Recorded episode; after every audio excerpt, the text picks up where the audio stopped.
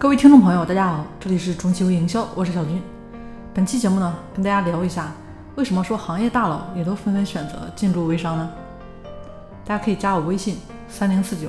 三九六七，领取微商月入百万的成交套路。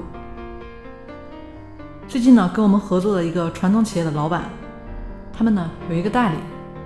就这个代理本来是卖电动车的，生意做的呢也很好，挺大的。但是去年这位老板他开始做微商的时候，那朋友呢就到他们那里做了他们代理。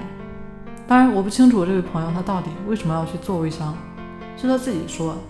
也是电动车行业越来越难做了，欠账太多了，而且呢销量也越来越少了。具体情况我们不知道，但是他做了这家老板他们代理这件事情却是真实存在的。随着电动车的普及，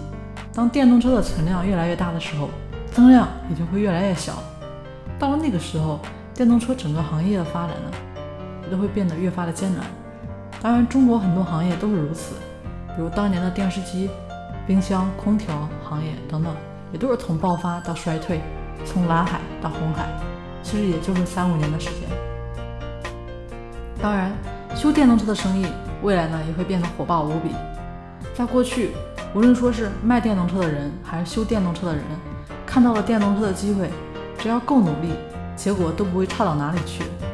但是接下来电动车的世界或许会发生一些改变。上海呢已经有了共享电动车，如果共享电动车也像共享单车一样到处都可以轻松租到，结果会是怎样？没人去买车了，车不是自己的，那更不会有人去修车了，买车成了集中采购，修车也成了提供商的一个事情。那往上游看，生产电动车的这么一些企业应该也会灭亡一大片。那再回到开始提到这位老板做他们代理的人，是不是也看到了这个趋势呢？我不知道，但是他做微商的方向肯定要好于继续卖电动车，放弃电动车生意转而去做微商，在今天看来只不过是一个常识。看起来世事无常，但凡事必有其规律所在，相信规律，相信常识，时间定有因果在。今天呢就和大家先谈到这里。关于微商进一步的学习，大家可以添加我的微信